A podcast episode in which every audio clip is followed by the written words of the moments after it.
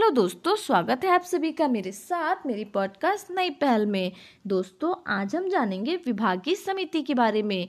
तो विभागीय समिति जो है, वो एक अस्थाई समिति है, जो कि वर्ष उन्नीस सौ तिरानवे से अस्तित्व में आई। इन समितियों की वर्तमान संख्या 24 है, जिसमें 16 जो है, वो लोकसभा के लिए बनाई गई है और 8 जो है, वो राज्यसभा के लिए बनाई गई है। इस समिति का जो मूल उद्देश्य है, वो संसद के प्रति कार्यपालिका को अति उत्तरदायी बनाना है।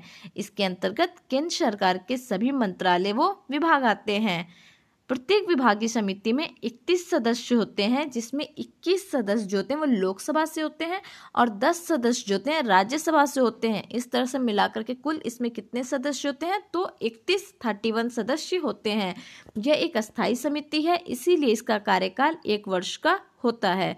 मिलते हैं दोस्तों अगली पॉडकास्ट में, तब तक के लिए धन्यवाद।